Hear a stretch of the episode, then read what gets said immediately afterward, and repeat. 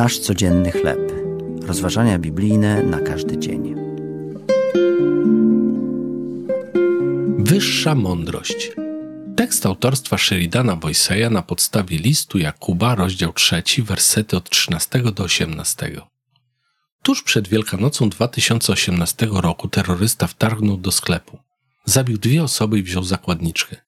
Kiedy wysiłki policji zmierzające do uwolnienia kobiety zawiodły, jeden z policjantów złożył terroryście propozycję, aby uwolnił kobietę w zamian za niego. Propozycja była szokująca, ponieważ sprzeciwiała się powszechnie przyjętym normom. Mądrość danej kultury łatwo wyczytać z popularnych powiedzeń, na przykład wypowiedzi celebrytów cytowanych w mediach społecznościowych. Największa przygoda, jakiej możesz zaznać, to żyć wygodnie ze swoimi marzeniami, mówi jedna z nich.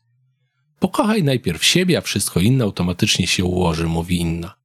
Zrób to, co masz zrobić dla siebie, zaleca jeszcze inna. Gdyby wspomniany policjant zastosował się do takich rad, musiałby postawić siebie na pierwszym miejscu i uciekać.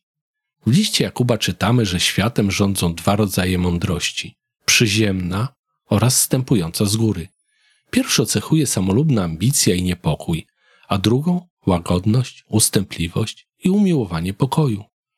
Ziemska mądrość stawia na pierwszym miejscu własne ja, natomiast niebiańska bierze pod uwagę innych ludzi.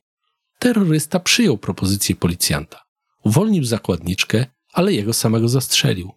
Tamtej Wielkanocy świat stał się świadkiem śmierci niewinnego człowieka umierającego za kogoś innego. Niebiańska mądrość prowadzi do pokornych czynów, ponieważ stawia Boga ponad siebie. Za którą mądrością dzisiaj podążasz? Jaką mądrość oferuje świat? Jak możesz najlepiej ocenić mądrość, która jest Ci proponowana? Wszechmocny Boże, proszę, daj mi mądrość, która prowadzi do pokornych czynów dokonywanych w miłości. To były rozważania biblijne na każdy dzień.